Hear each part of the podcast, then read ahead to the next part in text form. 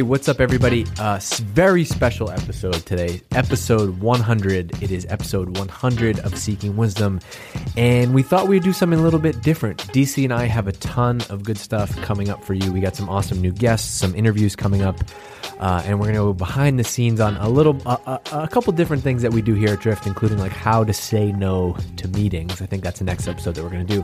But for this episode, uh, episode 100, we had our homie Patrick, who's been helping us out with some production and community behind the scenes.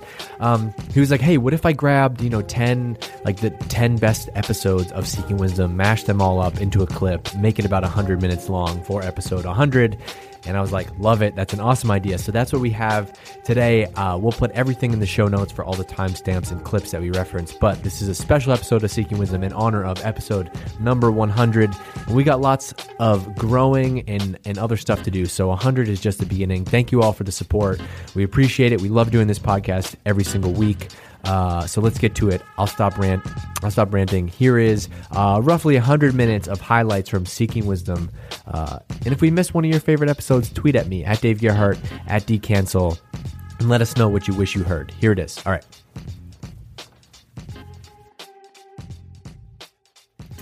All right, I'm ready. If you're ready, We're ready? we this is where everything is set up. We're Everything's rolling. set up, Everything okay. is looking nice. All right. I'm gonna turn our levels down a little bit because these are jacked up because these mics are better. Are we back? Yeah, we're back. Damn, I So- miss you guys.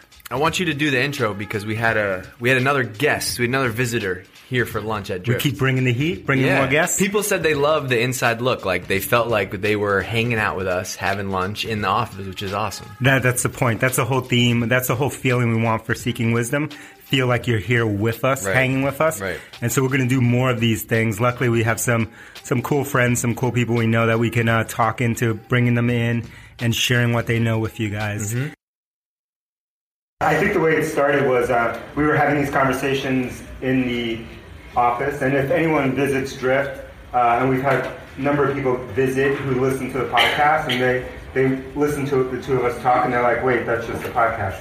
And it's, just like, it's the same thing. We were just having this conversation ten minutes ago. yeah. So we were having these conversations, and uh, and I think I told you at some point that I was thinking of recording a podcast, or I was recording some of these conversations. Yeah. And then you pulled me into a room one day to try to make this into a podcast. Okay. And the context is, DG used to.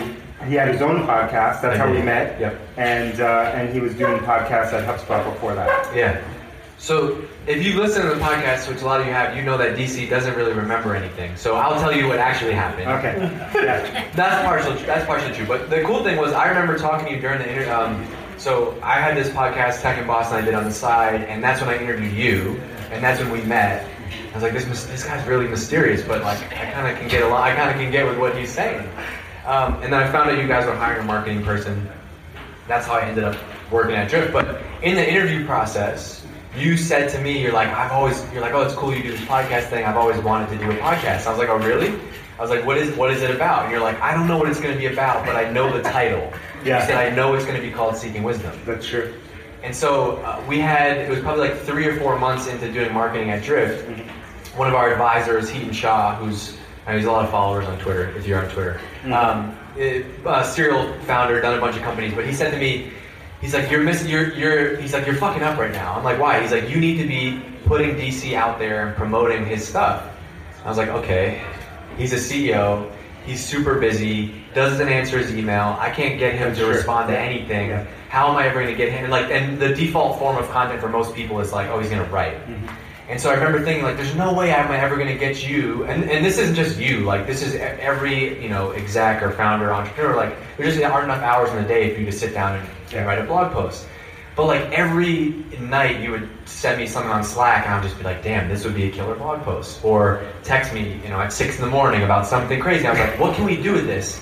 Was like, "Oh shit, maybe we should do this podcast and get you in audio format, so then you can just kind of go." Yeah. Right. Do you want to know the secret? What's the secret? I haven't told you the secret What? before. What? So when I met you, so Uh-oh. Dave interviewed me for his podcast, and so my secret plan was when when Dave came back and wanted to work at Drift, which is a whole nother episode. We should do that. We should an do that. That'd That was fun. crazy. Yeah. Um, I thought. They he wasn't going to give me an offer until I came back from my honeymoon. I said, I'm not leaving until I get this. Then I went on my honeymoon.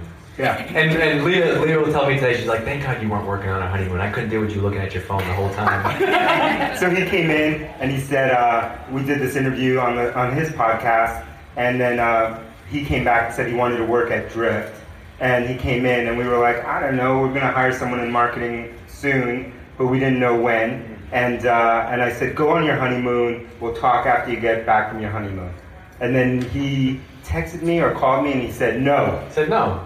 And It's I bullshit. said, what? Yeah. And he said, and he said, I'm coming right over. And he comes over. He was just across the street, and says, I'm not, I'm not leaving until I have an offer. Seven yards, seven Yeah. yard walk. because I know what's gonna happen. You're gonna go. I'm gonna go on my honeymoon. You're gonna hire someone else. Yep. And uh, it was amazing, most amazing experience. Wow. But here's the secret that you didn't know. You do remember things. That's incredible. I'm like, I got chills right now. I can't you remember that. So the secret was when I met you and we were doing the podcast, and I knew you were doing the growth show before that. I thought, oh, okay, Dave's gonna come here. We're gonna do a podcast, but I'm not gonna tell him that we're gonna do a podcast mm. because if I tell him that I wanna, I want him on the team to do a podcast, then he's not gonna want to do a podcast because No. that's just what he did before, Totally. and he wants to do something new. So I'm gonna lure him in. And, and make it seem like it's his idea to do the podcast. Damn. That's the That is so secret. good. that is the secret. I I need a minute. Yeah. So that's the secret move. That's that's crazy. That's, that's Uh, called 3D chess. That's called 3D chess. That's um, that's crazy because there's so many things that we've talked on this podcast about in hiring. yes. Right? Like, so the traditional thing would have been like, oh, he's done podcast before. Let's hire him to do a podcast. Totally. So I went the other way. I went to Nick and I said, no, I'm not going to bring that up. I'm going to bring up everything else because that's going to be something new and different for you. Yeah. And then I'm going to plant enough things that eventually you just say, let's just do a podcast. And we did. And we did. Damn, that's crazy. I had no idea. That's pretty good. Evil, evil, genius. Evil genius. we kind of live in this world where everybody wants to be smarter and more productive. But um, you know, whether you want to be a better cook, maybe you want to be a better marketer, maybe you want to be a better CEO. We everybody has this urge kind of to be smarter. Um, but you've kind of noticed this thing all the time where like you know the average from the average joe to the ivy league mba people just kind of stop learning after they get out of school like you've, you've noticed this over and over like people just once you leave school learning is done Yeah, this is the thing that I noticed that happens the most, and I think this is the thing that you can use as you know, kind of your secret weapon uh, to beat everyone around you, and uh, that is to continue to learn. And like people like you know Elon Musk, Warren Buffett, they get credit for being these really smart guys as they should. But a lot of people don't know the thing that they don't credit get credit for is that behind the scenes they're always learning. Yeah, I think that's the hidden secret for all those guys, whether it's Gates or Buffett or Musk or any of the famous people that uh, you think of as uh, a- as inspiration. What their secret is is that those guys are reading more than anyone else. And the the whole thing is they just become like these learning machines, just learning from other people. And you've said this, uh, you know, at least to me, a bunch of times. You're like the only shortcut. People always say, you know, this is your fifth company. Like, what's your hack? What's your shortcut? And you always say that your only shortcut is just learning. That's it. Every that's the one thing that pisses me off and gets me frustrated is uh, when people are always asking for hacks and tricks and shortcuts, and uh, and I get it. You know, we all want to get there faster, but the only shortcut that I've ever found is continuous learning. And there's lots of ways to do that, whether it's through mentors, whether it's through friends, whether it's through experiences. But I found the most efficient and the highest ROI comes when you lean on books as the way to learn. All right, so this is funny because everybody wants this. Like, we live in this world of hacks, right? And you're sitting here in 2016 telling people that they need to read more, read more books. yeah, read more books. Forget about reading about posts about hacks, about hacks, meta posts, right? Posts about hacks, about other hacks. The real hack is just read books and learn. So the, the the secret sauce is like these guys have all become these learning machines, and the reason they become learning machines is because they put in the work, they do the reading. Um, but like I want to, the focus of this today is kind of give some people advice for reading more. Right, the common somebody's going to say, okay, yeah, listen to David's podcast. He told me to read more. I'm busy. I don't have time. Yep, I don't have everyone's time busy. I'm busy. Uh, everyone's busy. I get it. I think you you need to prioritize reading, and I think you know I have a little system that I use personally to get more reading done. All right, so let's start with how. I want to start with like when maybe when you actually read. So let's we'll talk about the the ways you read after. But when do you make time? Like you're a CEO, you have a wife, you have kids, you work long hours, you got to put in the work at home and the office. Yep. There's minimal time for you to. When do you actually get your reading done? Do you have a, a spot that you? Yeah, most of my reading happens early in the morning. So I get up at uh, around 5 a.m. each day, and uh, and I do a couple of things. But uh, the mo- one of the most important things that I do before starting my day, before touching computer, before touching the, uh, my phone, and before even my kids and wife w- wake up, is to sit down and read. Why do you? Why can't you touch a device? Is it if you touch the phone and touch the computer, then you're you're gone? Yeah, Uh, the train is gone? Exactly. The, the, the second I touch a computer or a phone, then my mind is racing elsewhere. And part of my morning kind of ritual or practice is to do yoga and to uh, kind of really be intentional about my time. And part of that, part of those intentions are to sit down and read.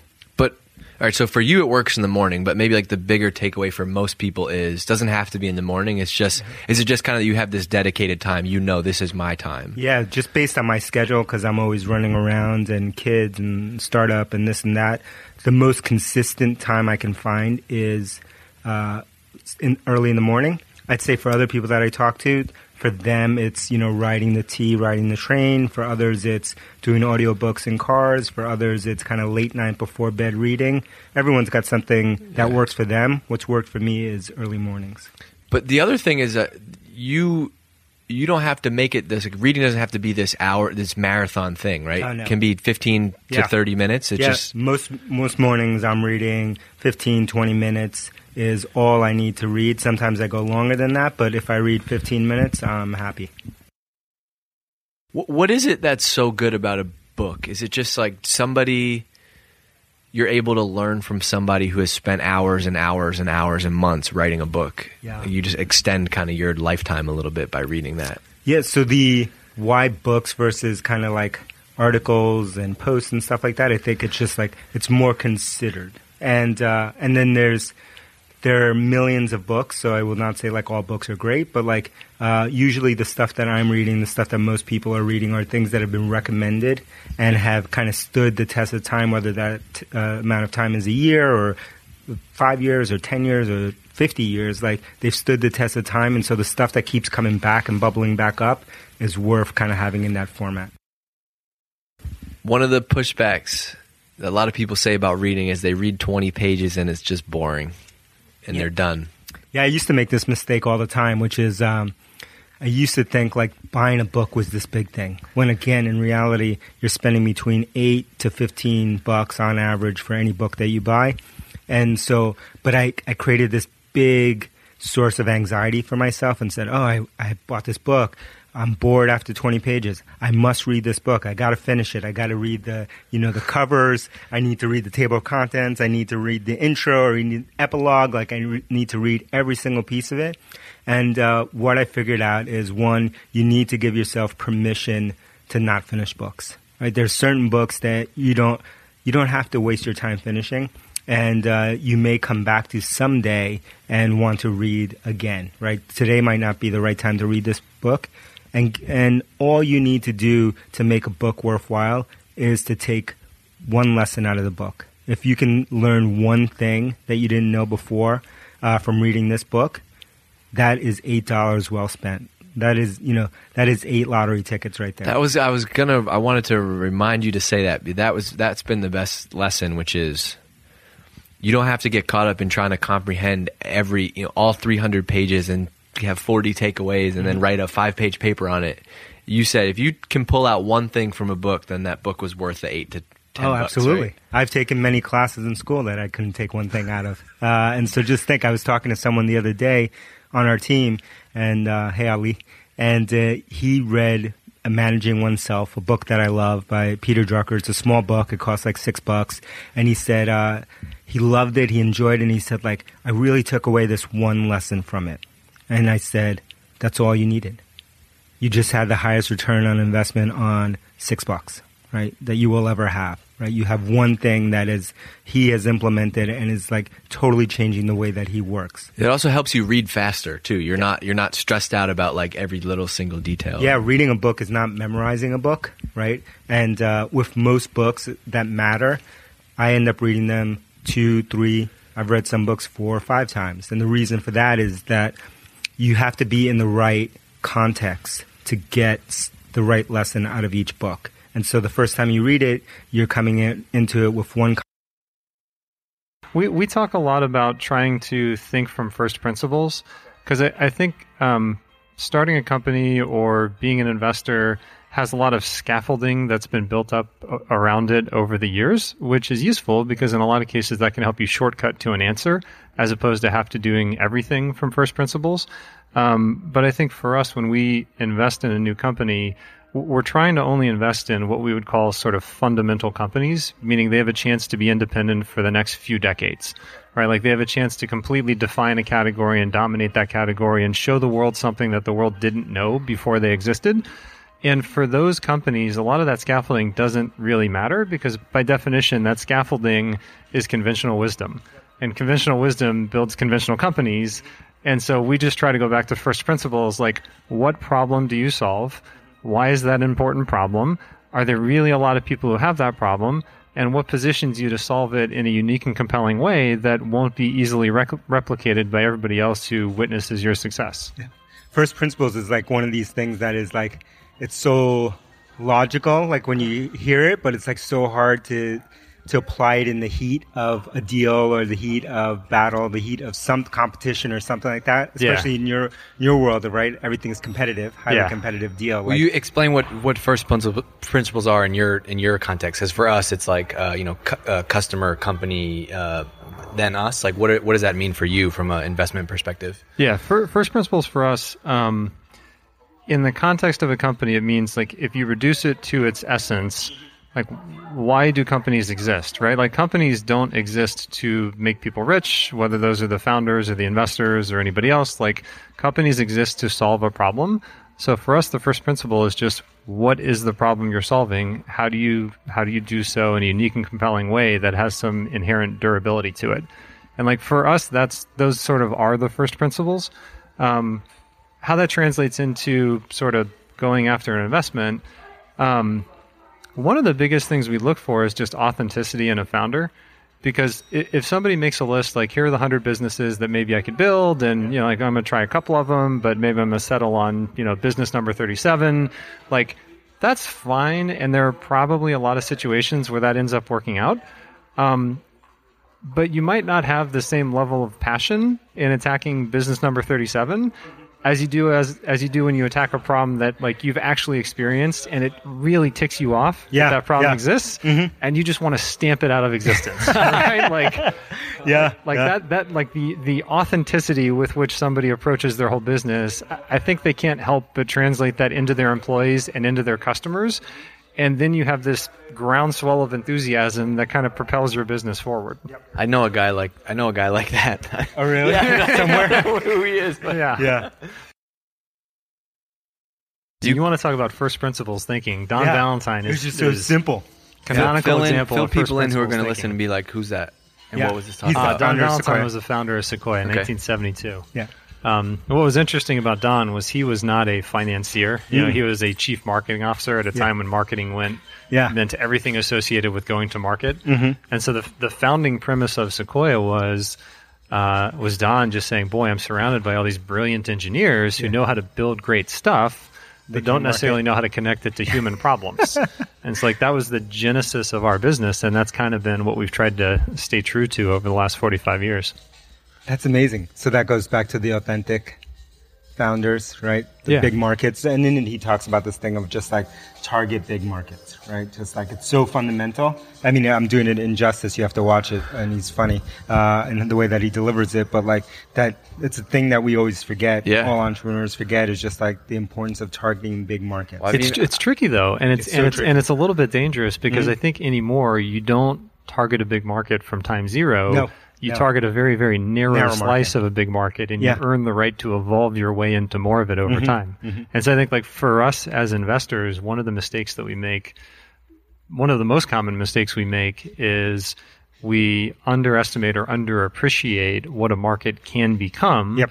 when things start to work yeah. and as a result we just don't realize how exciting a business is the mm-hmm. first time we see it yeah. It's something we talk about internally all the time. It's just like it's our own go to market. It's just like wedge. We got to start something with something that is like easy, simple, everyone can integrate it. It's non-threatening, right? Yeah. Non-threatening is the word that we use. And then that wedge over time gives us the ability to maybe rethink all this other stuff. Yeah. But we're capturing a tiny little wedge in the beginning and then expanding over time. Doesn't mean that we don't have a big vision for where we're trying to go, but we need to find that little crack to get inside. Yeah. That's non rip and replace, non-threatening, not just fits right in there. Well, in the wedge, in the wedge that you talk about a lot, it doesn't start. It actually starts big, and then you get to the wedge, right? Like mm-hmm. you, you love the whole um, uh, invert, right? You mm-hmm. invert all the problem, invert the problems, invert the challenges that we have, and then say, okay, that's the big problem. But what's the easiest path to, for us to maybe get into a, into that market or into mm-hmm. that company? And that's how we started small. Yeah. And so, since you look at so many companies, what would be your advice to budding, young budding entrepreneurs about how to think about their companies? About how to think about their company just in general? Yeah, yeah, I know that's like a, yeah, I don't know if that's there. Uh, in the in today's context, like how they should. So let's take a SaaS company for example, not Yeah. a not a you know scientific risk kind of company, but like just Yeah. like a market risk company, like like someone in SaaS or some Yeah, kind of software. Like how would you be thinking about that category now, or that type of company now versus five years ago? Like what are the risks? Um, good question. So, I guess broadly speaking, and then maybe I'll zoom in on SaaS a little bit. Mm-hmm. Um, broadly speaking, like we've been in the same basic technology cycle since 2001 now. Yep. And so we're called 16 to 17 years in. Mm-hmm. And historically, these cycles have followed kind of 14, 15 year patterns. Mm-hmm. Um, and so, in, in some ways, we're kind of overdue for the end of this cycle and the beginning of the next. Mm-hmm. And what that means for a founder generally is that the um, uh, what we would call the Verrückt period. Uh, Verrückt is a German word which means sort of insanity or craziness. um, what, what what Don Valentine would have called the good theater that good comes theater. at the end of a cycle. Yeah. Um, the Verrückt period is probably coming close to an end, and that could be tomorrow. That could be five years from now. Mm-hmm. Yeah. Right. Um, but it's probably coming close to an end. And the way that translates into the advice that we give a founder is like don't get caught up in the hype like Mm-hmm. don't try to chase the unicorn logo don't raise infinite amounts of money just because it's available Yeah, yeah. like just try to stick to first principles because Mm-hmm. if your employees actually care about your mission Yep.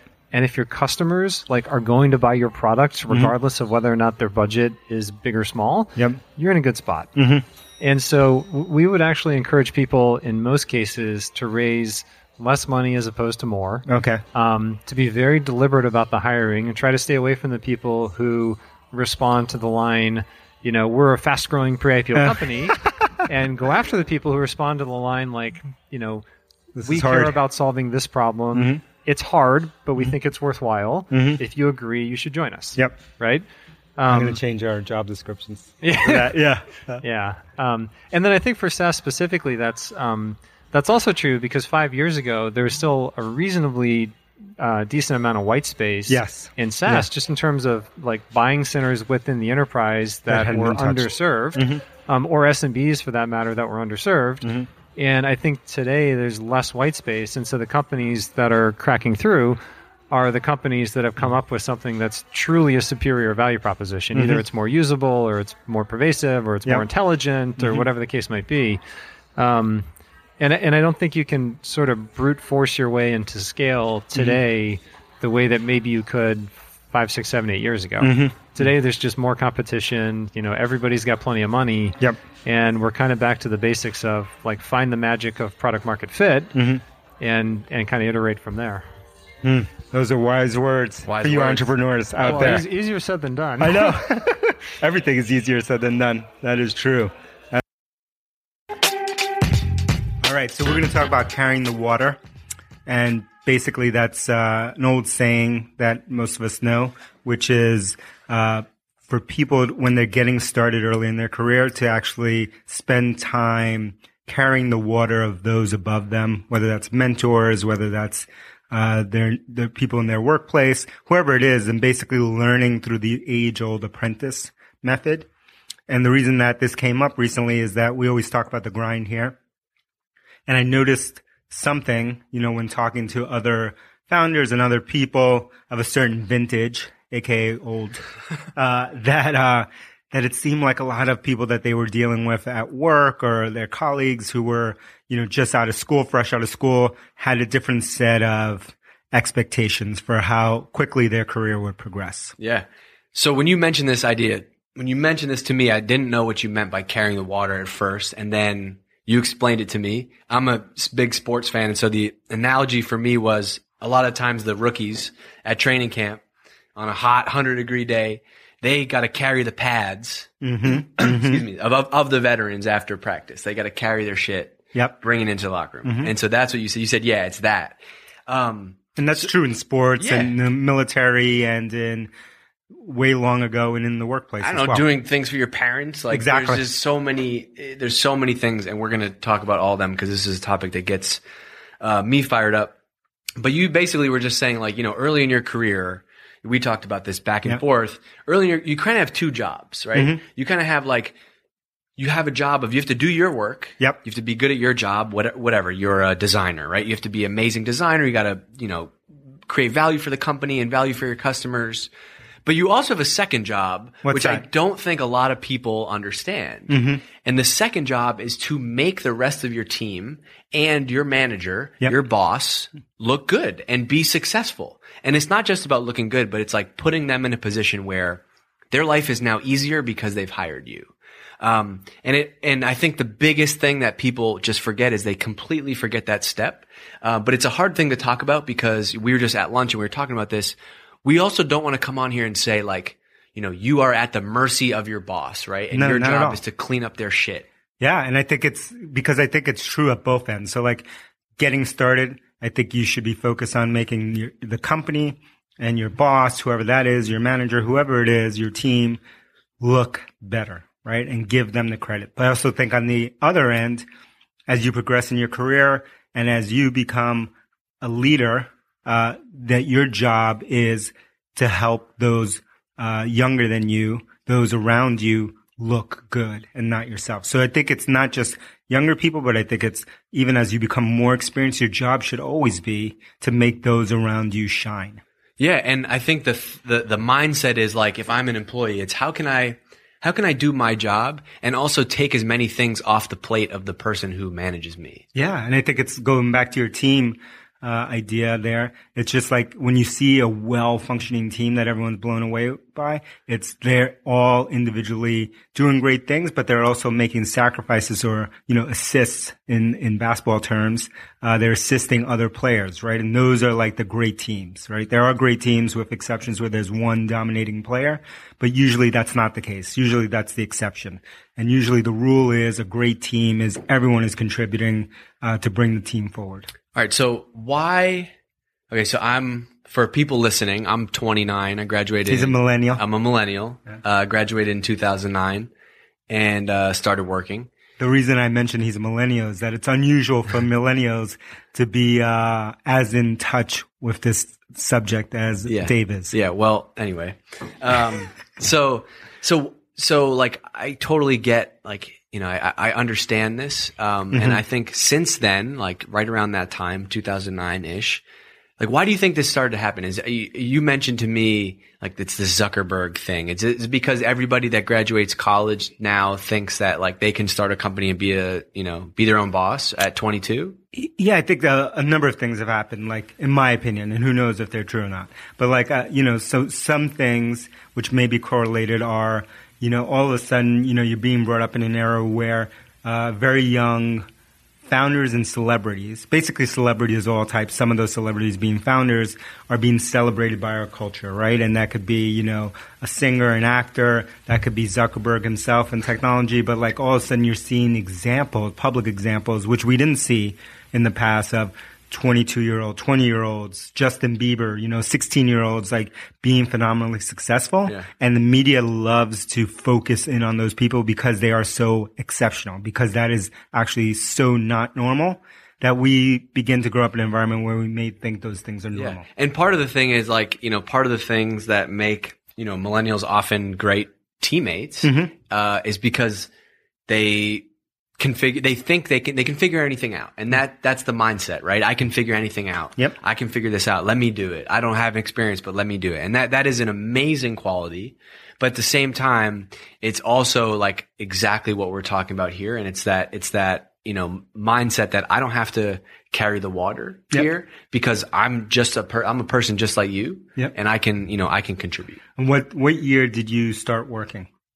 So I started working, uh, right after I graduated, What year was that? 2009. Okay, that, uh, that's important. yeah. So I, I asked that because I think Dave and most people that we're probably talking about have graduated 2009 or more recently. And the reason that I think that's important is the second reason I think that this may be occurring more often than, than not is that these people have come into a workforce where, in a workplace where there has been no downturn, right? And the last significant downturn that we had economically was 2009, right? So if you came into workforce after that, you've never seen, uh, an environment where things have been rough, right. Right. You haven't been through those rough times. And I think for the people who are self-aware, like Dave is on this subject, like they've probably seen some rough times. They've probably been through the trenches, uh, to some degree. And so they have some context. Yeah, I think uh, you know, for me it was because I graduated 2009. And that was 2008 was the shit was a shitty year. Yes. That was my senior year in college, and uh, that was like the weird. That was the weirdest I felt in my career, actually, even though I hadn't done anything Mm-hmm. yet. Was because everybody says you got to go to college so you can get a job. Yep. I know you have opinions on that, but Lots. separate thought. um, but then when I graduated, they were like, "Oh yeah, we're looking for somebody with two to three years experience." Yep. And I was like, "How the fuck do you get experience if you can't get a job?" So I took a, a internship. Okay, talk about that. Very humbling. Talk about that. Important. Yeah, so I, I didn't know what I wanted to do. I knew I wanted to be. I graduated with a marketing marketing degree, which Uh-huh. has absolutely nothing to do with anything I've done in my career. Like I In marketing. yeah, I do marketing now, but it has nothing to do with anything I learned in college. Okay. Um, and so I took this internship at an agency, a PR agency, Yeah. because uh, it was like the only place that would hire me, and Uh-huh. I thought I wanted to do business, Mm-hmm. and so I figured this would be a good way, work with all these tech companies. And I think that actually had a lot to do with the way that I think now, is because of the agency model Yes. when you're 20 i was 22 what, 22 Yeah. i don't get to talk to clients Nope. Right so everything that i do has to like be up like go through somebody else Be filtered. um, yes. every like you know when i was an intern like emails that i'd write if they were client facing somebody would have to review Check them. Mm-hmm, review them 1st and so i think that forced me to be like okay damn there is a clear like you know ladder here Hierarchy. yeah. But once you can show that you can do it, um, and so, so like, you know, it was kind of on me, like, okay, if I don't get to do any of this client facing stuff, it was kind of like, how can I make other people that get to do this, how can I make their jobs easier so then I get to do it? Yeah. And so it just became like, you know, scheduling meetings, you know, for people, doing all the other shit, like tra- scheduling travel and, you know, putting stuff in Excel that nobody wanted to deal Yeah. with. And were you paid well at this internship? Oh, it was fucking terrible. I got ten dollars an hour, and I was I was living with my parents' house, which is uh, in Worcester, which was forty five minutes away from Woburn, where this internship was. okay, so you commute 45 minutes each Uh, 120 miles round trip every day. There you go. Now, uh, now I think I understand why Dave has some, some context to this. And I don't think many people have gone through that. But I don't want to forget this thought. So the so the the point of that story was to say that now all the p- companies that people want to work at, there weren't as many drifts or other startups, right? Mm-hmm. And so the problem, the challenge is that now, if a startup is your first job, Yes. or all these tech companies, right? Yeah, yeah. You think that work This is normal. is 10 people sitting around listening to rap on the Sonos and there's a tap in the office. Yeah. Like, you think that that's what work is. Nope. no one's work is that How do we, how do we change that though? Because like at the same time, so I don't know. I, I love I love everyone's opinion on how you change that. I don't know because uh, uh, and maybe the change has to come from someone like Dave because I feel like when if I'm to say that, then I'm the old man on the hill. Like back in my day, Yeah, yeah. you had to work. Well, it's, it's shitty. It's day- shitty to whoever says it. It's shitty because, excuse me. Even if I say it, it comes off as I want people to like, you know, be there's there's rules and you don't you're not allowed to talk because Yeah. you're in this role and I'm you know Definitely it's not. not. that at all. Definitely not.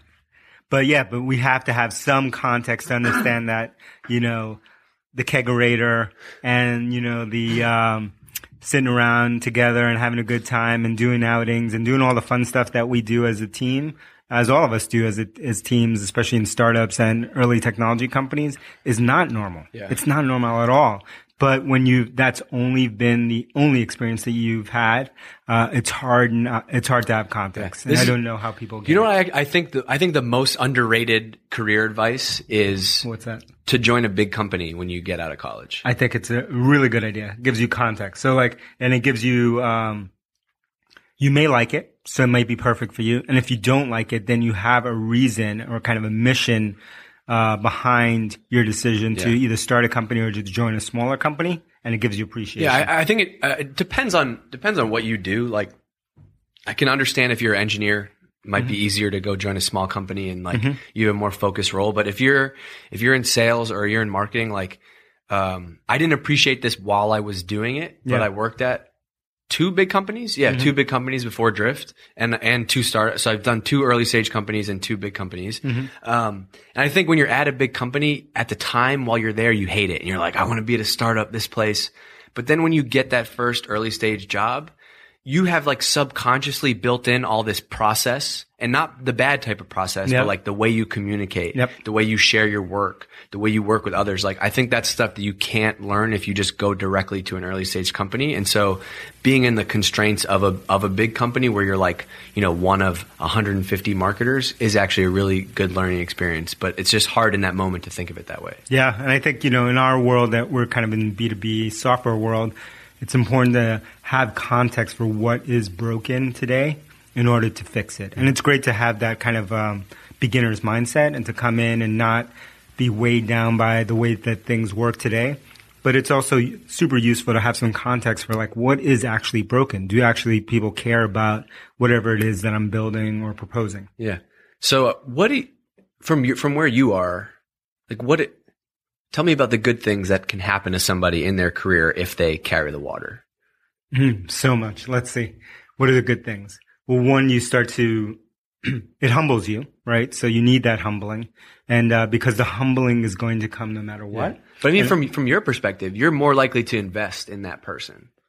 Oh, definitely. Oh, okay. So that perspective. Yes. I think like, Yeah, you know, from you, like as a CEO. yeah, people are always asking for like, to get time with whatever, with, with me or different people, whatever. I don't want it to be about me, but like, they're like, oh, I want a mentor. I want like to talk to this person. I want to talk to that person. And it's like, well, first thing you got to do is like do stuff for them. People want to get, but they never want to give. So you got to start with giving because you need to give what you, what you want to get back.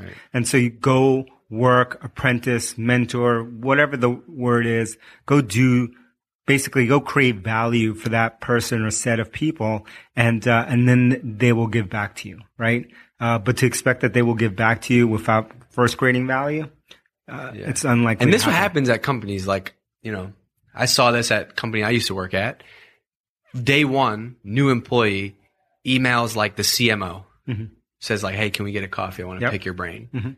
Seventy-five people on this team. yeah hundred million dollars in revenue. Yeah. Like he doesn't want to sit down with you and and talk, have a coffee. Like you've been through the interview process. You're here now. You don't get to you don't get to pull that card. It's hard enough for other people to get meetings with this person. Totally. And that when I was back before Drift, I was at HubSpot and actually that would happen. I knew when we were bringing in new classes of MBAs because it would happen every single time, right? So like I knew when the new class was starting because I would get all of these emails on, so of every MBA that would start their first day, the first thing that they would do, uh, is is to send emails to everyone on the executive team and say, "Hey, can we go to lunch?" Right. So I, first day, you're getting all these emails, and they're like, "Hey, do you have time? Let's set. Can we set up a meeting for Tuesday to chat?" And I'd be like, "One, who is this?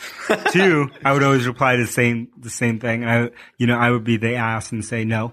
Yeah. And then, and then they would, some of them, you know, a small percentage of them would reply back and be like, uh, why can't we meet? And I would say, you need to do something here first, right? Like do something here first so that not only that you create value, but that so that we all have context or I have context to even understand what are we talking about because you haven't been here for more than 30 seconds. You haven't contributed to the team or the company, uh, but yet you want to have a meeting. I don't know what the, what, what we're going to talk about. And so, and, and you know, most of the, most of the time they would always want to talk about when I did do it in the beginning, uh, just nonsense, right? They just want to meet for the sake of meeting. They're meeting. gonna talk about your career.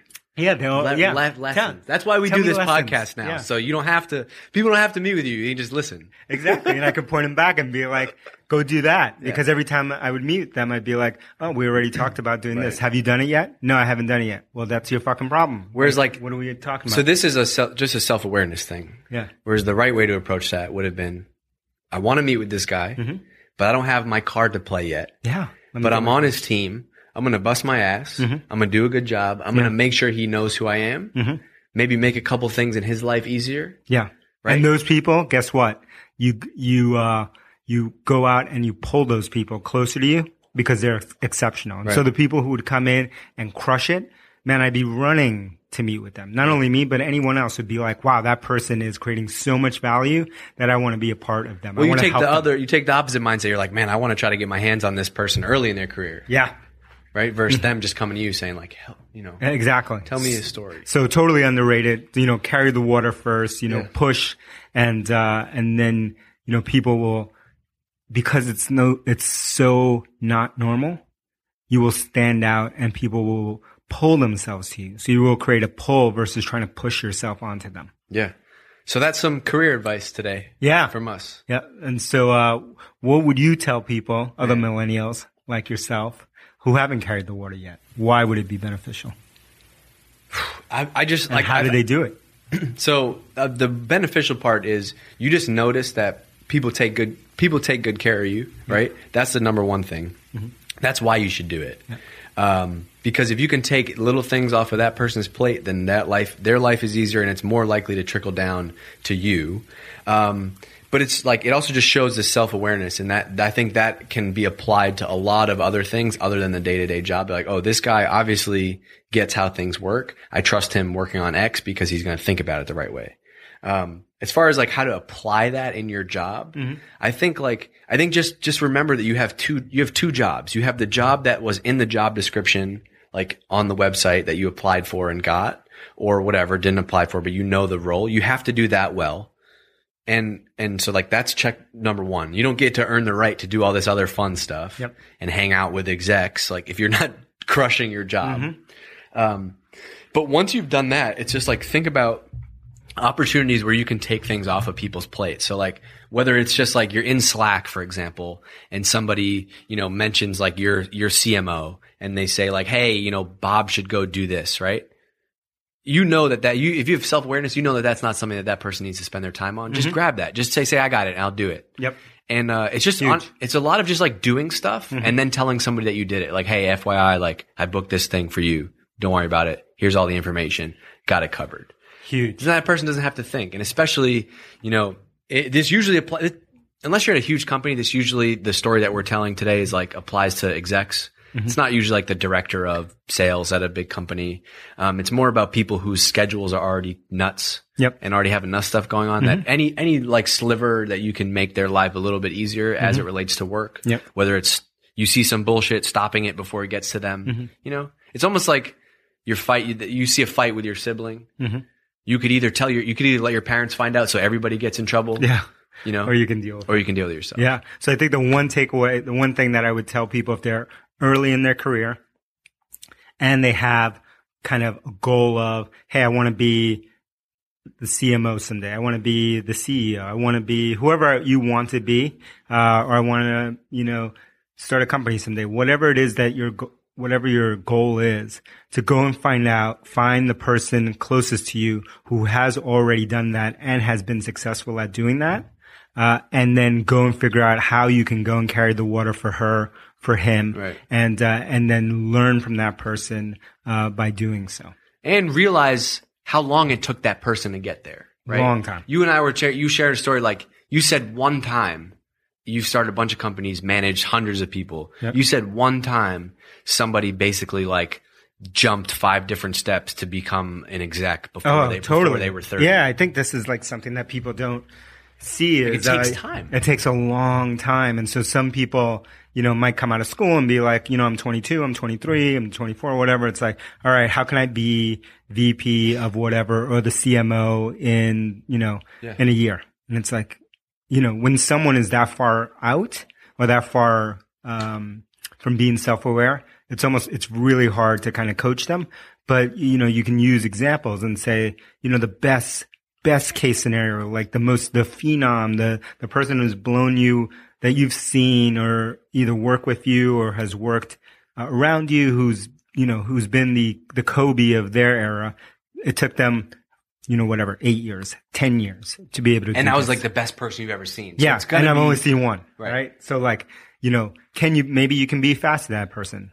Probably not. Probably most of us cannot be that. Can be the Kobe of our position of our generation. Yeah, but the thing is, it doesn't come down to like, if you're 24, 25, that next step isn't about the work that you've done in the 365 days of that year. Exactly. It's like the experience that you have to, that just compounds over time. Mm-hmm. Right. And, and a lot of times it's like you can do an amazing job, but time, you just need time because you need to see more things happen. There's going to be ups and downs. You need to go through all that. It's not like you, you just crush it in one year and because nobody has seen results like that, that you just get to be this role. yeah, you need to you need time to make mistakes and to learn from them. And you're going to make lots of them. I'm reading this fantastic book by the founder of uh, Sam Adams, Jim, Coach. I don't know if I'm saying his last name right. Fantastic book. I think we're going to do a podcast episode in the future about this. Great book. You know, he started this beer micro, he started the microbrewery kind of uh, industry. He started Sam Adams, which most of us know as a great beer company. And, um, and one thing that he said that he always remembered that his dad told him, and he came from a, the longest line of American brewers in history, right? His dad was a brewer, his grandfather, his great grandfather. Well, his dad told him one thing that he always remembered. He said, you know, you got, you need time to be able to make mistakes. And you're going to start out and you're going to make hundred dollar mistakes in business. then you're going to make thousand dollar mistakes, you know, and maybe you might even make it one day to make hundred thousand dollar mistakes. And he said, and if you're really, really, really lucky and part of the very, very few percentage of people who get this far, you will someday make million dollar mistakes. And he always thought about that because he did make all of those mistakes, including making, uh, one multi-million dollar mistake um, that could have sunk his company. But you will need time in order to make all those levels of mistakes. And it's one thing to learn from a hundred dollar mistake, but guess what? A ten thousand dollar mistake is coming up, and a hundred thousand dollar mistake is coming up, and that just is a matter of time. You cannot rush that. the the pattern recognition is such a tough you it i feel like the only way to learn that is is rep we call it like reps and sets like you have to just have a you have to have done hundreds of interviews like I'll- Yes. I'll, feel it now him and i might interview the same person and we'll walk out of the room and i'll be like man i thought she was great like i loved her and he'll be like sleep on it tomorrow morning text me Yeah. and I'll be like, "Where's he going with this?" And then he'll be like, "Did you notice that this, she, you know, she said this thing?" And I'm like, Yeah. And he's like, "That's exactly like this person and this person and this person." I'm Yeah. like, You're right, but that's not a thing that I've seen yet. Yeah, here's a tip for you. Um, after 30 years of doing this, um, if you go into an interview thinking about the problem that you're trying to solve, right? So you hire somebody. So this is how you get a rec approved in most companies. It's either describing the person that left that you didn't want to go, a fantasy person that doesn't exist, or whatever it takes to get it approved. And none of those things have anything to do with why you're interviewing Yep. um, because when you're interviewing, you're trying to figure out if this person can do this job. And so it's, I always equate inter- recruiting like painting. It's all in the prep. Right. So first you got to go deep into what is it we don't know how to do, right? What is it that, what problem is it that we need to solve? What kind of, how do we want to round out the team? Where, where, what needs to happen that's not happening now? And the more you know about that problem, the more you'll start to recognize the patterns because what we do is we interview for fit. And here's what fit literally translates to early in your career. I want somebody who's smart. I want them quick on their feet. I want them, I actually, somebody just like me. Yeah. So we talk about it all the time. right true. all the time right the time. and then you you then you interview somebody and you want to go have a beer with them so you figure they're great Mm-hmm. you know and i would say god i loved him too God, I t- totally loved him by the way did he mention his current boss, yeah, that guy's such a dick. I can't believe it's like I know it's it's horrible. Did he manage to tell you the company before? Hard to believe two in a row like in a row, that. yeah, I yeah. mean, what an unlucky guy. Did you know that he was smarter than his principal in elementary school? He's been smarter than every Everyone. CEO he's ever. So, by the way, the next asshole manager you can see in the mirror in the morning. Yep, it's gonna be you. But uh, but it's not my team, Right. Yeah. right? I'm just giving you feedback. So you you if you do that, you'll see you'll start to see those Mm-hmm. things more that become intuitive after a while. Mm-hmm. In the traditional outsourced headhunting model, there's a one to one ratio between the recruiter and the manager, Mm. and you're in it together instead of throwing it over the wall to HR to say, throw me back some resumes and I'll throw you back who I want. You're shoulder to shoulder. And so the difference philosophically in my approach is that uh, managers own building fabulous teams that create high quality work on time. That's their job. HR's job is to help them get that right. Mm. But it's not HR's job to build their team.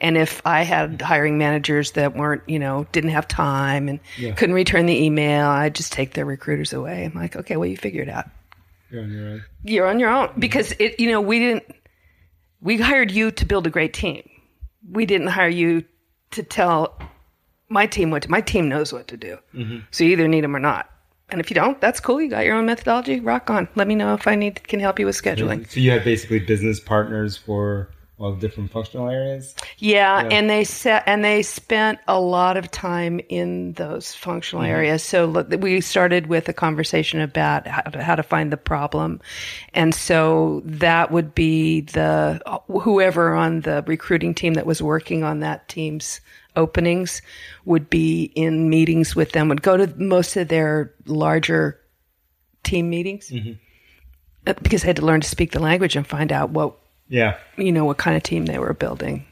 Yeah, that's definitely the hardest part. Story on that one. Okay. You got a story on that one? of course. Um, we're uh, we're doing streaming and we've gotten in all the DVD players, but the next big penetration in the household is game players because they're already in the living room. They already stream video So this is like getting Netflix on the on the players, and right? On, and we were on the PlayStation because we had a good relationship with Microsoft. Reed was on the board, and um, so that. But you know, there wasn't that much. What we wanted was the Wii. Yeah. Right, it's cheap. Everybody's got one, and Young- it's especially easy, younger. especially younger people. And then we also knew that if you could hook them when they're six, Yeah, yeah, yeah. yeah. you got them forever. Because why would you ever do anything else when you get to do that? Um, so, but it's really hard because the development cycle for the Wii is like two, two and a half years, right? So they don't put new players out very often. And we had missed one. And so we're like, oh, you know, if we ever get, so then we get this like, we're in the Wii. Like, oh, hell yeah. Yeah. Right. Well, when? Like, t- um, the next 10 months, like 10 months. Shit. you know, do we have anybody that knows anything about it? That would be 0 right? Other than have one in my living room. Yeah, I've yeah. taken it apart, which meanwhile people are doing furiously. So I take one of my recruiters and I'm like, okay, this is it. This is your only job. You know, we got to build this team in the next six weeks, probably. If we're going to, you Yeah. know, we got to build the If software, we got to test the software, got to get, blah, blah, blah, blah, we gotta understand technology. Um, so fast forward and um, we're celebrating the launch of netflix on the wii and everybody's out in the courtyard and we're having a big party celebration. I'm standing next to this person bethany and she's kind of weepy i said are you all right? Something happened today? She goes built that team. Yeah. Look at her ship the Wii today. she was so proud. Yeah, she was so proud. And she was at, meanwhile, they're like, and thank you, Bethany, for bringing us together That's to be able to do this incredible thing. And I tell that story to HR people. I'm like, that's how you want them to feel, Yep. right? Keith, I'm thinking about Keith right now. Yeah. yeah, you want to think, and you and to imagine the motivation of doing. It is really powerful because it's really powerful. Yeah. Yeah. And when you think about it like that, it, you, you, when you think about your responsibilities to build a team, you think about the puzzle pieces. You're That's not going to get all the same personality type. That's this right. is a strength. This is a weakness. And you think about like start with what you want to do differently. I do the my my uh, methodology is think six months out. Think your team is amazing. If people are just awed by what you're accomplishing. What's occurring then that's not occurring now, and then do all the numerals that are associated with that, write that down, and then, but make a movie of it. Are there more meetings or are there less meetings? Are you arguing passionately, coming up with a decision and executing, or are you just arguing all the time and wasting time? What's, what's different, right? And then you drop down and you go, okay, in order to do that, marketing, right? Um, I need people who get up and go, realize that the technical people don't understand our new campaign. And they don't sit around and go, you know, those engineers, they just don't understand marketing. they get off their butts and they walk over to somebody in engineering and go, can I talk to you about the campaign? Because I, it would really help me to know your perspective on it. Mm-hmm. Right. Because I want to make sure that we're selling what you're building Yeah. you know, crazy stuff. Okay. Crazy. So now you drop down and you say, okay, what would people need to know how to do in order to accomplish that? And if you mm-hmm. got a team full of introverts that don't like engineers, you probably should have some people that do, right? Mm-hmm. Then you drop down you say, okay, what kind of skills and experience would it take for somebody to know how to do that in order to accomplish that? And then and only then, who do you got? And what we typically do is we start with who we've got and where we want to go mm-hmm. and go hire some people to do it instead of that'll give you the balance of the puzzle that'll give you the puzzle right you know what we really could use somebody who's seen uh, scale is one that's usually hard to get in your Yeah. startup team mm-hmm. right? Mm-hmm. Then you then but then you get you're like i need somebody who's seen bigger and then you just go hire somebody from a big company and they fail. How, how often do you go and evaluate like what you have? Look at the mix of the team. every quarter. You should go six months out quarterly. Moves that fast now. Mm-hmm. I mean, I think six months out is the is the most realistic time horizon. And if you don't put a time horizon on it, you'll never do it. You have to put time on it. So the most common startup, you know, problem is they don't put a wrapper on it, time wrapper. Yep. When when's that going to happen? That culture someday. Someday. Yeah, yeah. Burn, he's, burned, he's burned this one into my head. Da- dates are forcing functions. You Da- want something uh, done? dates What's are- the So the day after, I stood on a chair. This is when I advise startups. I'm like, "Are you past the stand on a chair part?" You know, when you Uh, can when We're you can stand on Yeah. a chair and yell. Yeah, you, we can you still know, do that. once you can't do that anymore, Yeah. you have to change the way you communicate. Totally. But but Not I yet. stood on a chair and I said, "We are not your family." Mm-hmm. Okay, man? I, can we talk? Let's. I want to go deep on that for a second. That's something that we've been talking about a lot. Yep. lately because I think it's easy to to to to say, "Oh, this is your family. These are the people you spend so much time with. This is one big family here." Why is that such a bad uh, way of thinking? because it's not true. Mm-hmm. Families are undying love. Yeah. right? Can't you, you can't get rid of them, and you're going to lend your brother-in-law money even though he's a deadbeat because he's your sister's husband, and Mm-hmm. that's what families do, right? You're going to forgive your my my daughter who doesn't call me anymore because she's busy with her life. Mm-hmm. Yeah, yeah, she's yeah. got other stuff to do, right? Um, and you don't come together for life. Mm-hmm. And to do whatever comes along. Mm-hmm. You know, you're a team that comes together to create a product or service Yep. that you provide to people that they give you money for. The other thing that's missing that I see all the time, and this is my rants because I go on tirades all the time, is that um, Good for you. I love yeah, I love the tirades. Is Yeah. that people want that on the other side, but they also want to work like you know 11 a.m. to 3 p.m. and have all those things. And Here's- Google was doing it for Yeah, I I mean I really pay attention to this. This is Yeah. Mm-hmm. my life, okay? When you go home at the end of a work day and say to whoever it is that's there, you know, your pet, your spouse, Mm-hmm. Yeah. Mm. who your plants, God damn, it was a great day at work today. It is never, comma, there were macadamia nuts in the cookies. Never.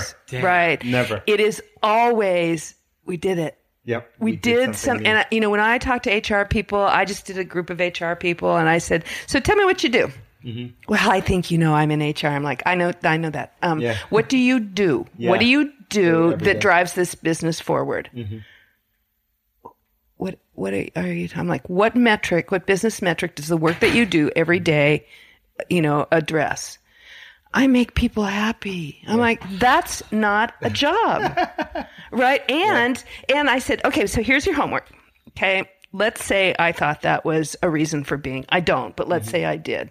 And we believe, and my theory is that, you know, f- fabulous work with other smart people that affects millions of people is what drives people. So you know five very successful people in this company. In the next five days, I want you to talk to each one of them and say, tell me about a time that you accomplished something that you're extraordinarily proud of. Mm-hmm. And I said, it will always be hard Yeah. Always be hard. always be hard. It'll never be like, oh my god, it was a total piece of cake. I mean, Yeah. like we came to work at ten, we left at three, and, Yeah. and like mostly we just partied, and Yeah. like there were cocktails a lot. It was hard. it It was was hard, right? It's, you didn't think you could do it, and or. Man, there's a person on my team that I really didn't think that much of, and she stepped up. I mean, it was like awesome. We mm-hmm. couldn't have done it. It's always those stories. So that's what makes people happy at work, accomplishing mm-hmm. stuff.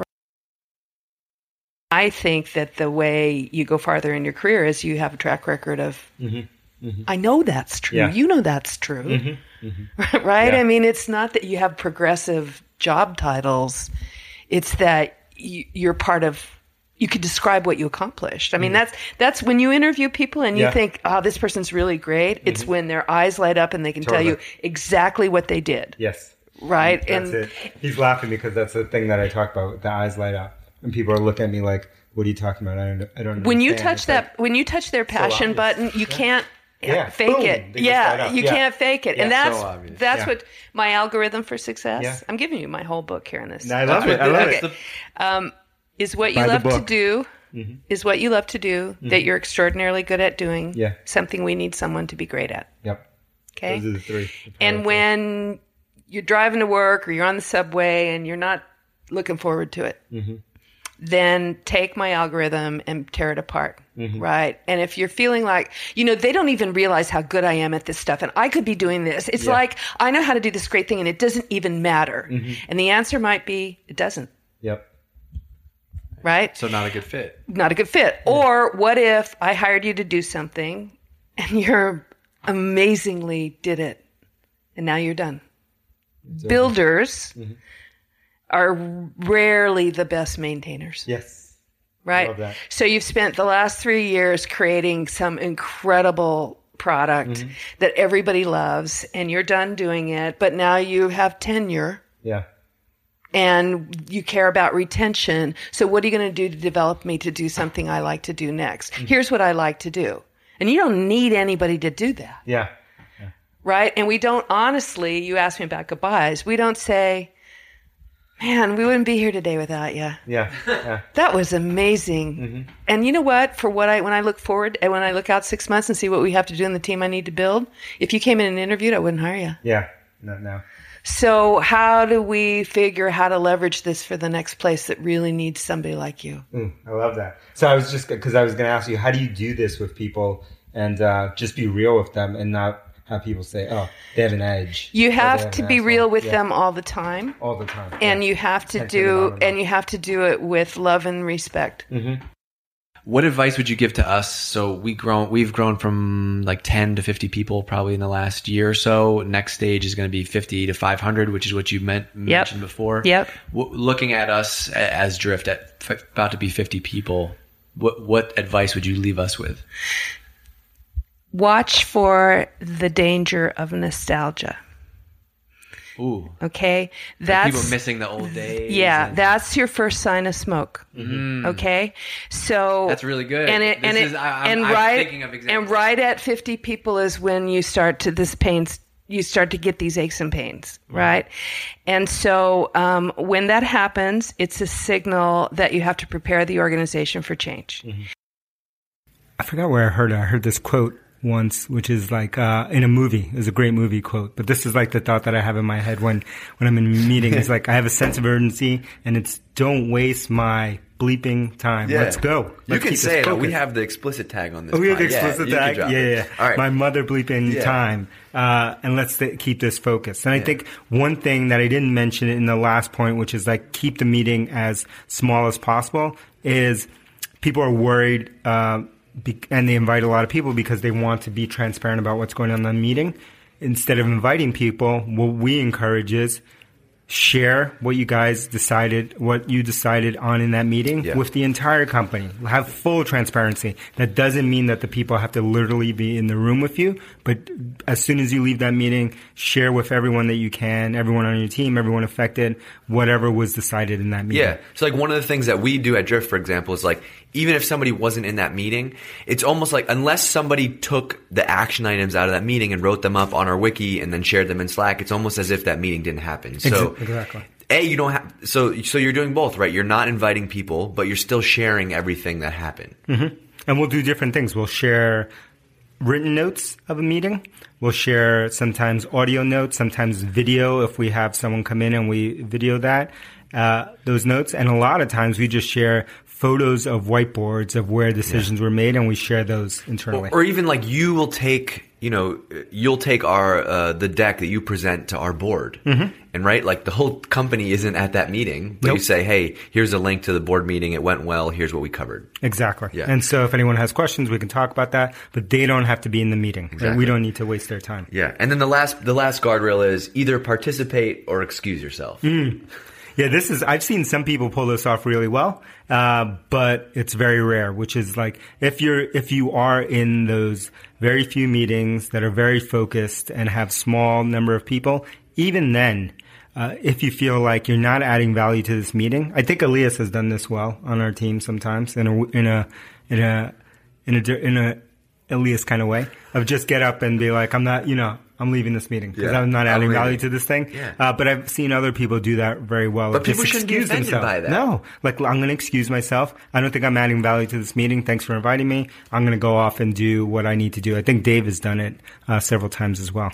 Yeah, it depends. If we if I'm in a meeting and we start talking about engineering Yeah. and we go too deep, I'm out. What? Yo, what'd you do this weekend? I'm out. I'm out. I'm out. I'm out. That's, See ya. Just ask me when I'm filling up my coffee or something. exactly. Not now. All right. So I got to ask you then how to run a company without meetings. It sounds basically like a core value of this podcast. Yeah. Just get up out of your chair, mm-hmm. go over and talk to somebody. It's very simple. Get out, communicate. Communicate with that person or those people. Now in the age of drift and Slack and messages and phone and all this kind of different ways that we can communicate, even less reason to have face-to-face meetings or even virtual meetings. Uh, have as few as many as, pos- as possible. Just co- over communicate and default to transparency in everything that you do, and you'll have less reasons to have a meeting. I love it. Okay, so uh, yeah, yeah, we're good. No, it, uh, well, it's just set up. We're good now. It's recording. Okay. Blinking. The blinking red just means uh, it's monitoring. Okay. Okay. All right. Uh, so, topic for today is about hiring. So there's two. Okay, the the hottest job that everybody want everybody wants to work at a startup. That's number one. So we got that out of the way. Like Covered. second part of that, like the if you go down, the thing that everybody wants. So first they want to get a job at a startup, but then the thing that everybody wants to do at a startup is all of a sudden everybody wants to be a product manager. Amen. I found that out recently uh, when I gave a talk at uh, HBS. So back in the day when uh, my product managers that I used to work with wanted to leave product management and they would go to HBS. Now I'm going to HBS and uh, people want to leave HBS and become a product manager. So people go to business school because they and then they come out being product managers. Yes. we don't need to dive into what we we've we've touched on MBA stuff before, so we won't go deep in that one, even though I can see it on your face. But um, the question that everybody asks you a lot is like, how do you hire PMs? What do you look for in hiring PMs? And you have a really like kind of I don't really care take on this. So Yeah, yeah. No, I, uh. I care deeply. Yeah, you care deeply, but you don't have a you you have a criteria that's the opposite of what people are gonna. Yeah, I think I have a different perspective, and mine is um, they usually ask me like what qualities you need to be a PM, and I and uh, you know how much does experience play in, how technical do you have to be, and I say number one, I, I almost I never hire someone to be a PM who's been a PM before, and then then their their, their mouth drops. Okay, so let's go in on that. So, so that seems counterintuitive because I, I listen to everybody, and what does everybody say about startups? The hardest thing is the people and hiring. You got to get those things right. I agree. But you're saying don't hire somebody who has experience for what you want. Yeah, and it's for a couple of reasons. One, um, PM is a role that is very specific to a company, and if you meet PMs from five different companies, you've met five different roles that almost have very little overlap. Uh, and then the second is the the companies that I've started or I have been a part of have been product driven companies. Therefore, product is our special sauce, right? And when depending on your company and depending on what your special sauce is, for for my companies, it's been product, and if that's our special sauce, then we can grow people better internally uh, than we can hire external PMs. So, like a good example. So at Drift, we have Matt as our product manager, and you guys hired him right out of college. Mm-hmm. To he's our only product manager right now. That's right. Um, and to you, that's that's so you'd rather do that, right? Where you can have somebody and mold them, than take somebody who's been at Google for ten years and then have to retrain them to this way. Exactly, because when we mold them and they come and they rise internally, they have our DNA, right? But is there a skill set for product managers, or can you take anybody and, and have them become a product manager? I would say there are uh, not specific skill sets, not specific rules for hiring a, a, product manager. I think there's heuristics. There's things that we look for that we think are patterns. Uh, I think you know people who are naturally obviously cur- curious about the types of products that we're building. Uh, people, you know, in today, like you know, people who are like really product junkies or really geek out on whether it's product hunt or new products that are being released. They're the ones that are testing new Right. new gadgets and new things all the time. Right. So you want somebody. So you, you still want somebody who's playing around with products all the time, but maybe not somebody who's gone super deep on one. Yeah. And that's the only thing that they can they can think about. Um, okay, so the secret sauce thing is interesting. So if product is your secret sauce, you think that you know you can almost train anybody to be a product manager. That's specific to us. Let's maybe give some more like general advice for other companies based on their secret sauce. Like, what's your kind of theory on who you hire? So the first thing is, what's your secret sauce? Mm-hmm. First, it's identify your secret sauce. And so, let's say it's another company and their secret sauce happens to be sales. Okay. Then I think in that company, they should probably hire product managers who have experience. They probably should hire marketers that have experience. They probably should hire finance and HR that have exp- that bring a wealth of experience. Uh, but they probably shouldn't hire lots of experience when it comes to sales because sales is their secret sauce. Right. And so in the product driven scenario, you're you're looking for on the outside people who, you know, the non secret sauce thing is like very specific in finance, HR, or just other kind of roles that don't support the product. Exactly. I think for for us, those roles, let's say that finance, HR, hire experience all day long, right? Like I'm going to look for people who are going to teach us something there. But in product, we're teaching people about product. In kind of growth and marketing, I'd say, you know, that's a secret sauce area for us too. And so we're we're doing more teaching than we are necessarily learning from someone who's just had 20 experience 20 years of experience in a company. That's the sound of the police. You're in. I wish people could see you. You're in your travel gear. I'm all catching sweatsuited a, up. a 9 p.m. flight to Dublin, and so you're in in the sweatsuit. Uh, so today on Seeking Wisdom, we're going to talk about how to work. Show me the money. Let's All right, go. let's get you. I want you to tell the back tell the backstory. We were having a conversation at lunch the other day Mm-hmm. about uh, how to work.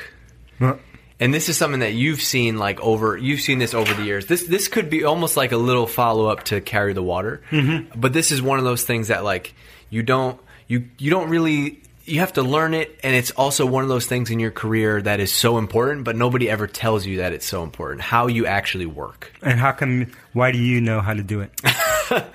because uh, I, that's how I started working. I had a the first boss that I had. Yeah. Uh, at the time, he drove me insane, and he always did he wanted to review every email and and highlight this. And uh, every time I'd write something, this was before people used Google Docs, just Microsoft Word. Yep. Every email I got from this guy would be like feedback and track changes. That's good. So it's feedback driven. Yeah. Did was- he do it for forever, or was No, This, okay. no, it was uh, you know a couple months, right? Yep. As I was, you know, I was, I was young, twenty uh, and I didn't know Mm-hmm, Still any- young. I didn't know anything. Yep. Yeah, yeah, of course, I'm still young, but uh, I mean, this was like the first job I ever had, Mm-hmm. and uh, you know, at first it was hard because you get this thing back and it's just bleeding red, right? Yep. Like I spend time writing this thing and it's just blood red, all Mm-hmm. comments. But once you realize that everything this guy was saying was right, Hmm. and it changes it changes how you think about things. So that's kind of where this whole thing started from. But there's a bunch of different topics that I want to talk about with you today. But Um, Yeah, it reminds me of this book I was reading, Yeah. which I forgot the title of. Yeah. of course. Okay. because there's so many. But uh, it's a book by Colin Powell. Oh, And I think. I mentioned it, Yeah, and yeah. it was uh, in it, There's this part in it that I thought was interesting that reminded me of your experience. Yeah. where he said whenever he would bring on a direct report. Uh, and I th- believe this is when he was Secretary of State. If you Mm-hmm. don't know Colin Powell, he was Secretary of State. He was, uh, you know, the head of the Joint Chiefs. You Mm-hmm. know, chairman of the Joint Chiefs, and uh, I believe three star general. And so he um, he would tell people who came to work for him directly that for the first amount of time, let's say it's a month, I forgot what the time frame was, or the first few months, that he is going to be all over them, right? He's going to be on top of them night and day, and it will be hard for them to breathe, right? It will be relentless. And in terms of giving them feedback and kind of, you know, kind of what you were saying, kind of, kind of being in their shorts. And then, and, but his goal, and the reason he was telling them this was that this was his form of training uh, and getting them used to his kind of feedback and learning how he worked and how he ran a group or department or organization. And then uh, over time, that he would pull himself more and more away, and then finally he would hardly be involved in what they were doing. Yeah. And I think he said this for a number. Well, first, I think he said it because he wanted to make clear that uh, you know when these people were suffering through this, that they knew there was an end in sight. Right, this is gonna be over. Yeah, Yeah. man, this this guy won't leave me alone. Yeah. Uh, but that this was his form of training.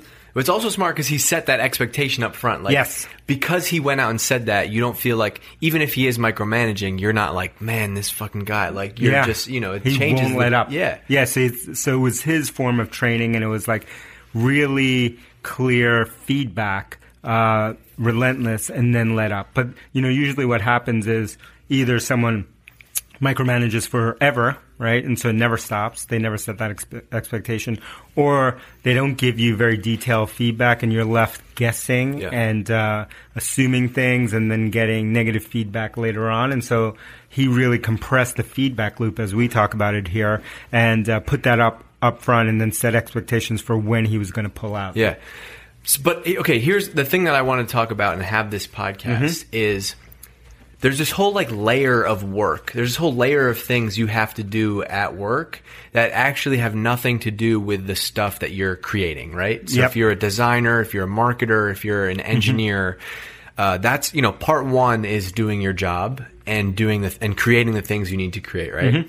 But part two is like this the way that you share your work show your work the way that you manage up and manage your you manage your manager and have one-on-ones and proactively communicate like there's this whole other layer of work that i th- don't think a lot of people tell you about earlier in your career No. and oftentimes it takes a lot of people miss that because if you join an early stage company right out of college, you don't always have the structure and the process. And so, uh, you know, the people that I know that have had it have either worked for somebody who has managed them that way or worked at a bigger company where there's was more very process. structured. Yeah, um, process driven. And and this is something that you you you talk about all the time. Is Mm-hmm. like show, show your work, show your work, proactively communicate. It's Yeah. something that we're really big on. And I think you nailed it right there. I think it comes down to communication, and that's the part that everyone's missing about their job. So they know their craft. Let's say it's design, let's say it's marketing, let's say it's engineering, whatever it is, finance. They know that craft, but they've never been taught and they've never been in a process where they have to learn not only to communicate to their boss or mm-hmm. the group or their investors or whoever they're they're working for, right? We all work for someone at the end of the day, including all of us right here. Um, And so we have investors to answer to, and we Yeah. have lots of people to yeah, answer I have to. you to answer to. and I have investors to answer to. See, so it's Yeah, we're good. We're good. Uh, and so, uh, and they have investors Yeah. to, uh, to answer to. Uh, so either c- communicating to the person that you're working with, uh, or and communicating to the people around you, and those might be people in your group, and then people in your company, uh, across your organization. So you're never taught to communicate across, and you never communicate uh, to other people. You kind of just assume that people know what you're doing. This uh, you assume that oh, I'm doing my work and I'm getting it done, and people should just know. But Yeah. people shouldn't just know. All right, we're gonna do a little uh, seeking wisdom today. We haven't talked about books in a while. Damn, bringing it back to my favorite. Yeah. And so, all right, we came up with this topic, and uh, we're each going to share the three books that have had the biggest impact on us. Uh, but we just spent like I don't know. We spent. It took me two minutes. It took it took this guy like an hour. He was Yeah, going through an hour. thousands of books. No way.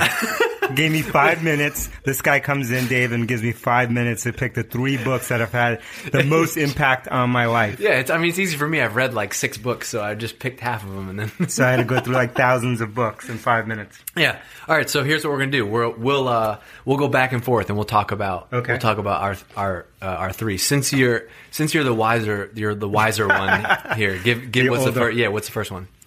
Going to throw you for a loop. Okay, hit me. Dave's not expecting. I'm not this. ready. He probably has not read this. Uh, so again, these are not. Didn't have enough time to Yeah. really come up and with the three best books. These are the three books that I'm thinking about right now Yeah. for whatever reason Sure. that have had an impact on me. Okay. The first book that I want to talk about is called Walden. Oh. It's by Henry David Thoreau. And uh, Yeah. Out so far out of my league. Dave is, Dave's eyes just roll backwards in his head, and he's like, "What is going Yeah. on?" So I'm going to give you a couple of quotes. That's right. what I was looking up. That's why from uh, from the book. Sure. Uh, the first is, and this is from Henry David Thoreau. Our life is frittered away by detail. Simplify, simplify. Damn. What made you think of this book now for this? Uh, this time of year, so we're coming into fall here, Yeah. and so uh, basically his writings about Okay. uh, on Walden Pond Yeah. um, made me think about this time. Yeah. And, and fall in New England is that time that is uh, is awesome and kind of like a little bit of melancholy. What's comedy. Why simplify such an important message though? It's something that we talk about all the time, All the right? time. It's the time. It's the thing that we kind of repeat here all the time, and uh, and we think about every single day of like simplify, simplify, simplify, and and even when you think you've simplified, you probably haven't simplified enough. Yeah. All right. All right, his next quote from the same book is is a great one. If you have built castles in the air, your work need not be lost. This is where you should be. Now put the foundations under them. Damn. Translate that. So translate that. So like we talk about big dreams and Yeah. Mm-hmm. big things that we want to do. Uh, and so it is not wrong to think of those dreams, but now we need to think about how we build the foundations to make those dreams a reality. Or it's the same reason why we set like we set goals Mm-hmm.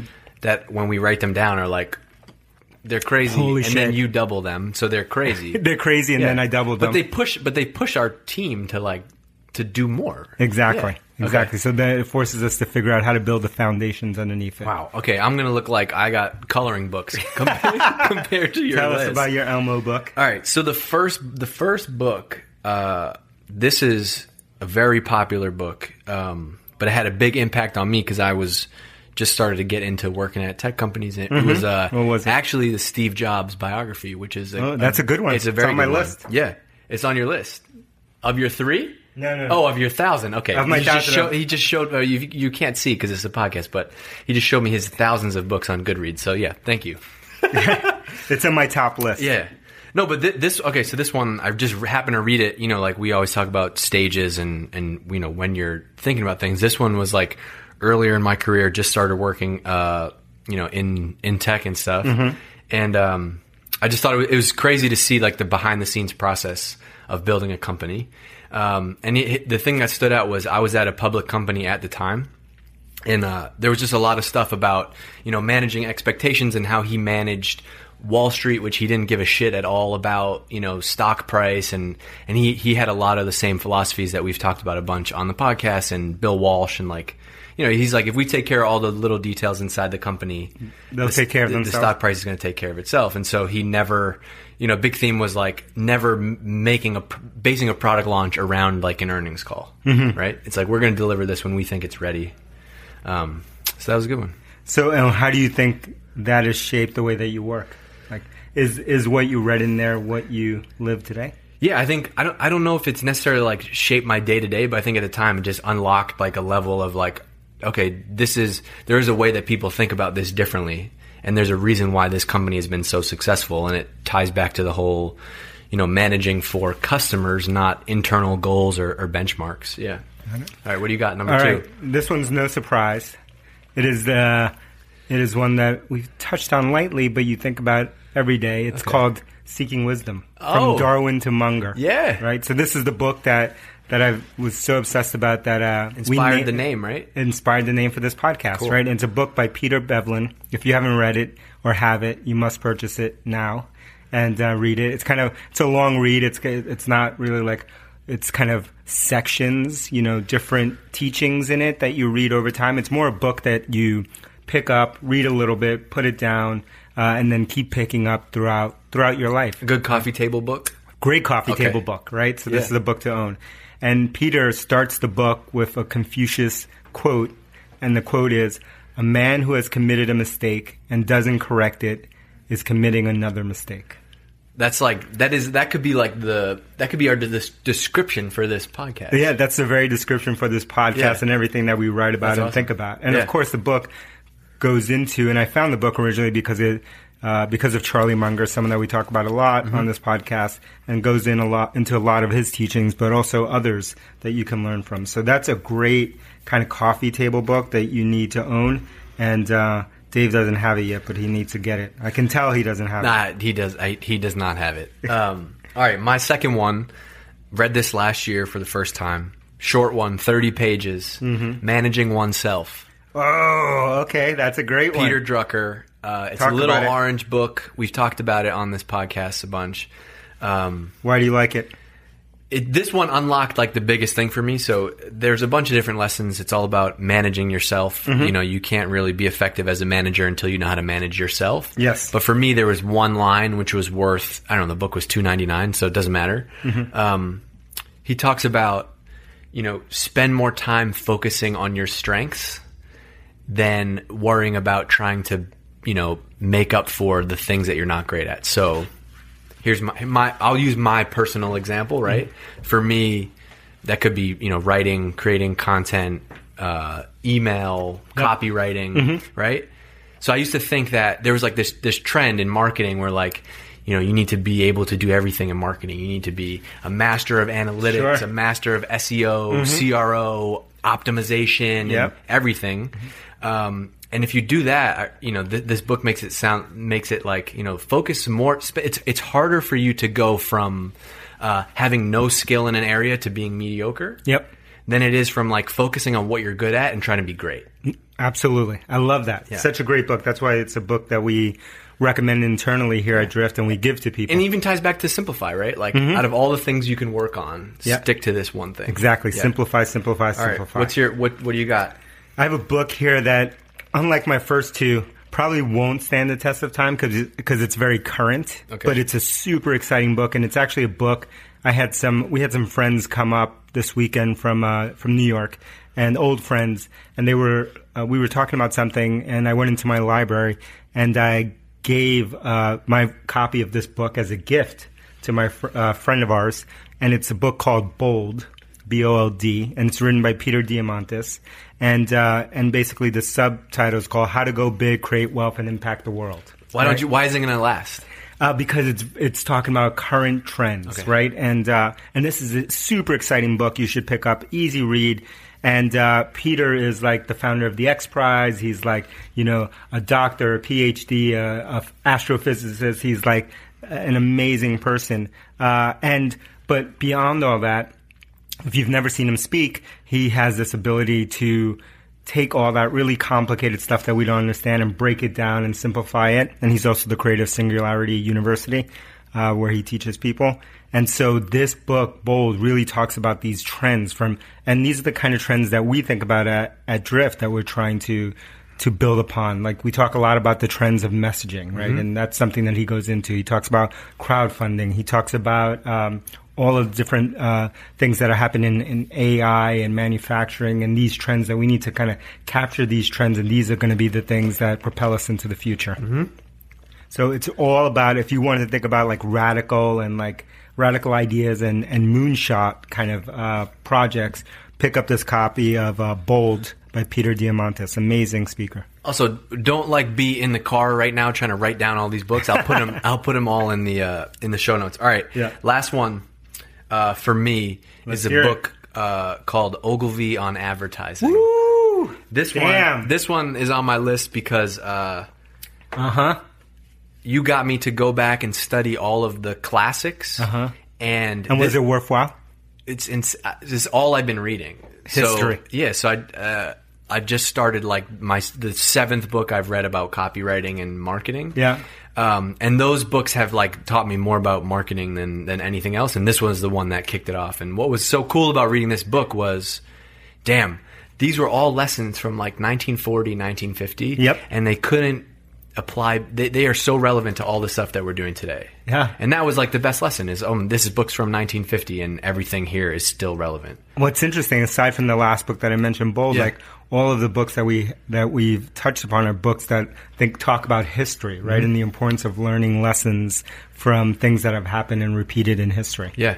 Damn, I had something else I was going to say, but uh, yeah. So that's that's that's our book list. So we'll we'll write up these six books for you, uh, and I think we're going to do some more. We'll do some more book reviews. But here here's the call to action for this for this show. What's that? Hit me. Yeah. Tweet at us at Drift and tell us like give us a glimpse. Doesn't have to be three. What what books have had the biggest uh, impact on you? Oh man, I ca- I can't. Um, I'm looking forward to seeing this. I Yeah, want we, to put some stuff get on some. my We've book been getting a lot more good stuff. Like Yeah. people people saying like, oh, I read this book. It's awesome. Or I want to. I want to put some stuff on my book list. I need some stuff. What are you reading right now, Dave? Put you on the spot. uh, I'm reading the Copywriter's Handbook.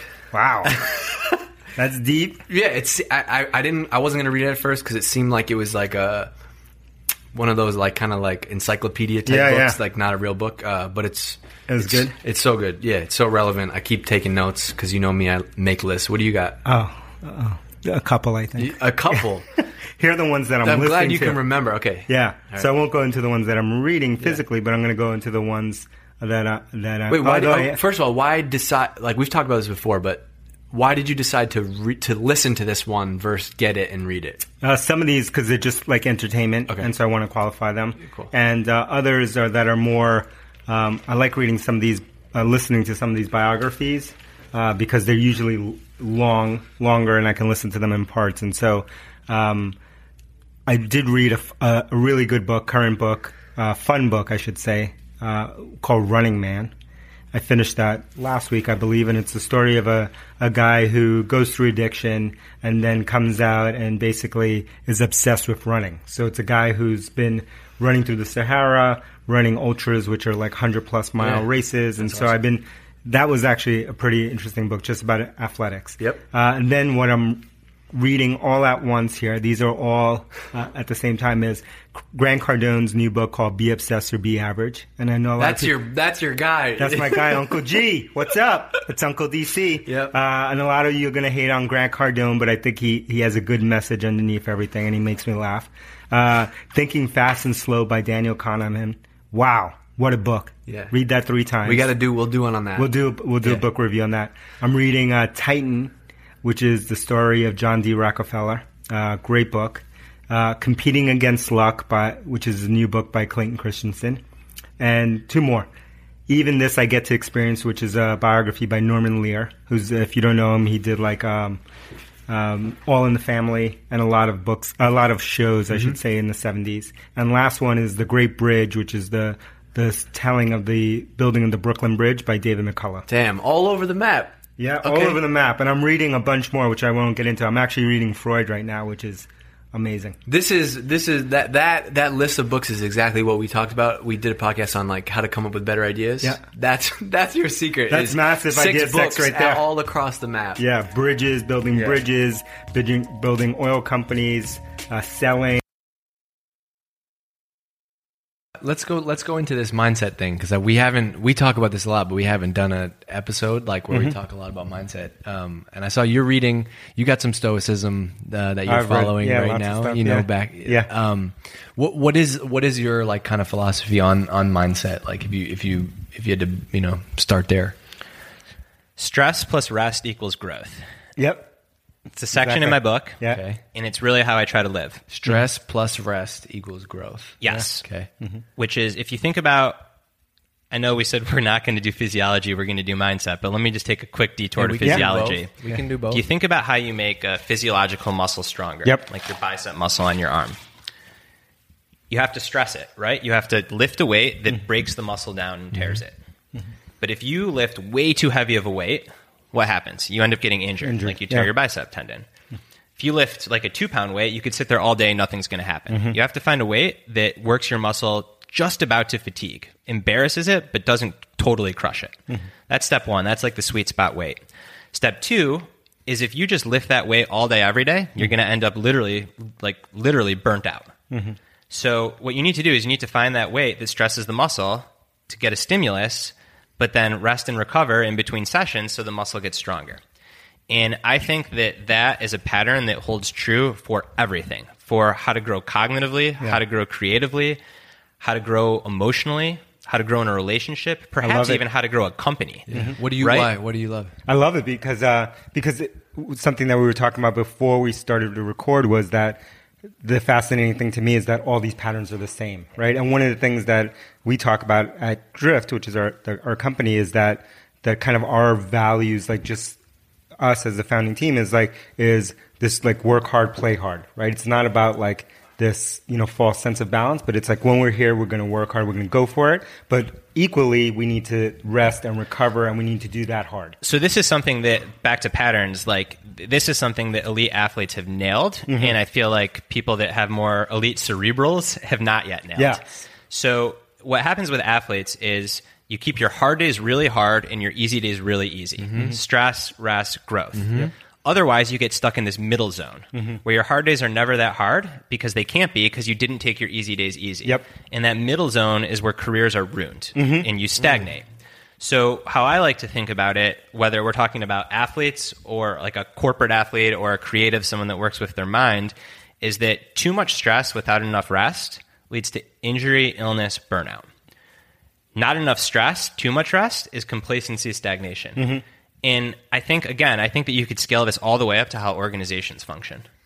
I totally agree. And what do you what do you see as the commonality now that you have clients that are both athletes, elite athletes, and entrepreneur CEOs? Like, what are there over? Is there hundred percent overlap? Is there just common patterns that you see? I think that the, the most common pattern is in intrinsically motivated, driven people. Mm-hmm. It's not about stressing more; it's about holding them back Yep. and making sure that they that they respect the rest. So the rest part, right? Yeah. They they have the stress. They're good at the stress. The people Right. that are coming to you, Right. Yeah. In, in, in, in helping them reframe rest as Mm-hmm. not being something that is separate from the work, but a part of the work. This is mm-hmm. like I think that's a subtle shift Yeah. because, like, if you think of rest, like, I'm going to step away from work to like go on a day hike in Yosemite, or like I'm just tired, so I'm going to sleep 10 hours tonight, even though mm-hmm. I was supposed to do work.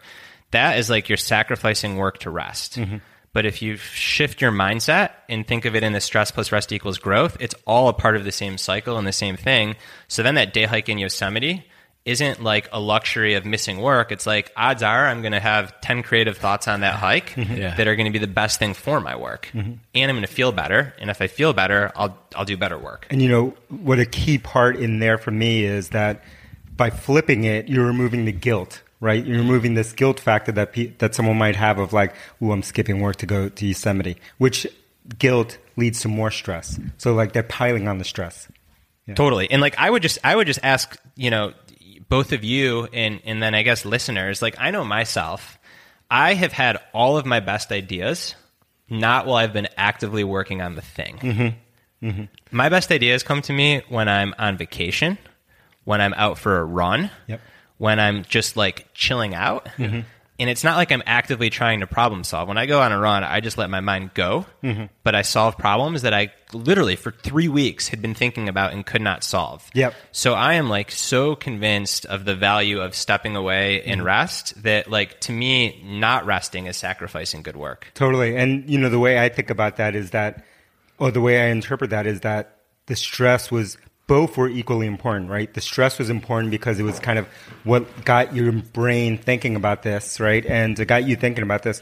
But then the recovery gave you the space away from it to actually process something that you had been going through, right? It's not like if you only had rest, right, and no active stress, right, that you'd be coming up with these It- it- ideas. it's interesting that you go there. So in the creativity research, um, the the prevailing theory of how creativity works is exactly what you just said. So it's three stages. You have immersion, Yep. which is you're actively problem solving, thinking about what you're working on at the whiteboard.